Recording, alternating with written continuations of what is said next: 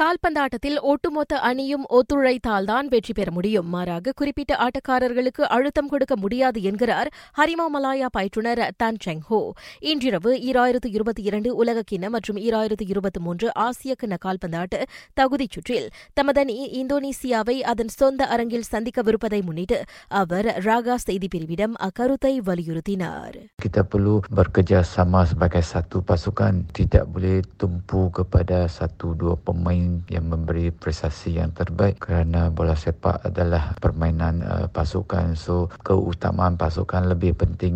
Indonesia கடும் சவால் கொடுக்கக்கூடிய அணி என்றாலும் நூறு விழுக்காடு கவனமுடன் விளையாடினால் இன்றைய தொடக்க ஆட்டத்தில் வெற்றி நிச்சயம் என செங்ஹோ சொன்னார். மலேசியா இந்தோனேசியா மோதும் அவ்வாட்டத்தை இரவு எட்டு முப்பது மணிக்கு ஆஸ்ட்ரோ அரேனா அலைவரிசை எண்ணூற்று ஒன்று மற்றும் எண்ணூற்று இரண்டு ஹெச்டியில் காணலாம். Manchester யுனைடெடின் David de Gea Eric Bailly Nemanja Matic ஆகிய மூவருக்கும் யுவேந்தஸ் குறி வைத்திருக்கிறது. ஓல்ட் டிராஃபர்டில் அம்மூவரின் ஒப்பந்தம் அடுத்த ஆண்டு ஜூன் மாதத்துடன் முடிவடையவிருப்பதை அடுத்து யுவே அவர்களை கண்காணிக்க தொடங்கியுள்ளது. கோல் காவலர் டஹியாவுக்கும் யுனைடெடுக்கும் இடையிலான ஒப்பந்த நீட்டிப்பு பேச்சுவார்த்தைகள் இன்னும் நீடிக்கின்றன. பாயி முட்டிக்கால் அறுவை சிகிச்சை முடிந்து ஓய்வில் இருக்கின்றார். மதீஷ் இப்பருவத்திற்கான இபிஎல் ஆட்டங்களில் சற்று பின்தங்கியுள்ளார்.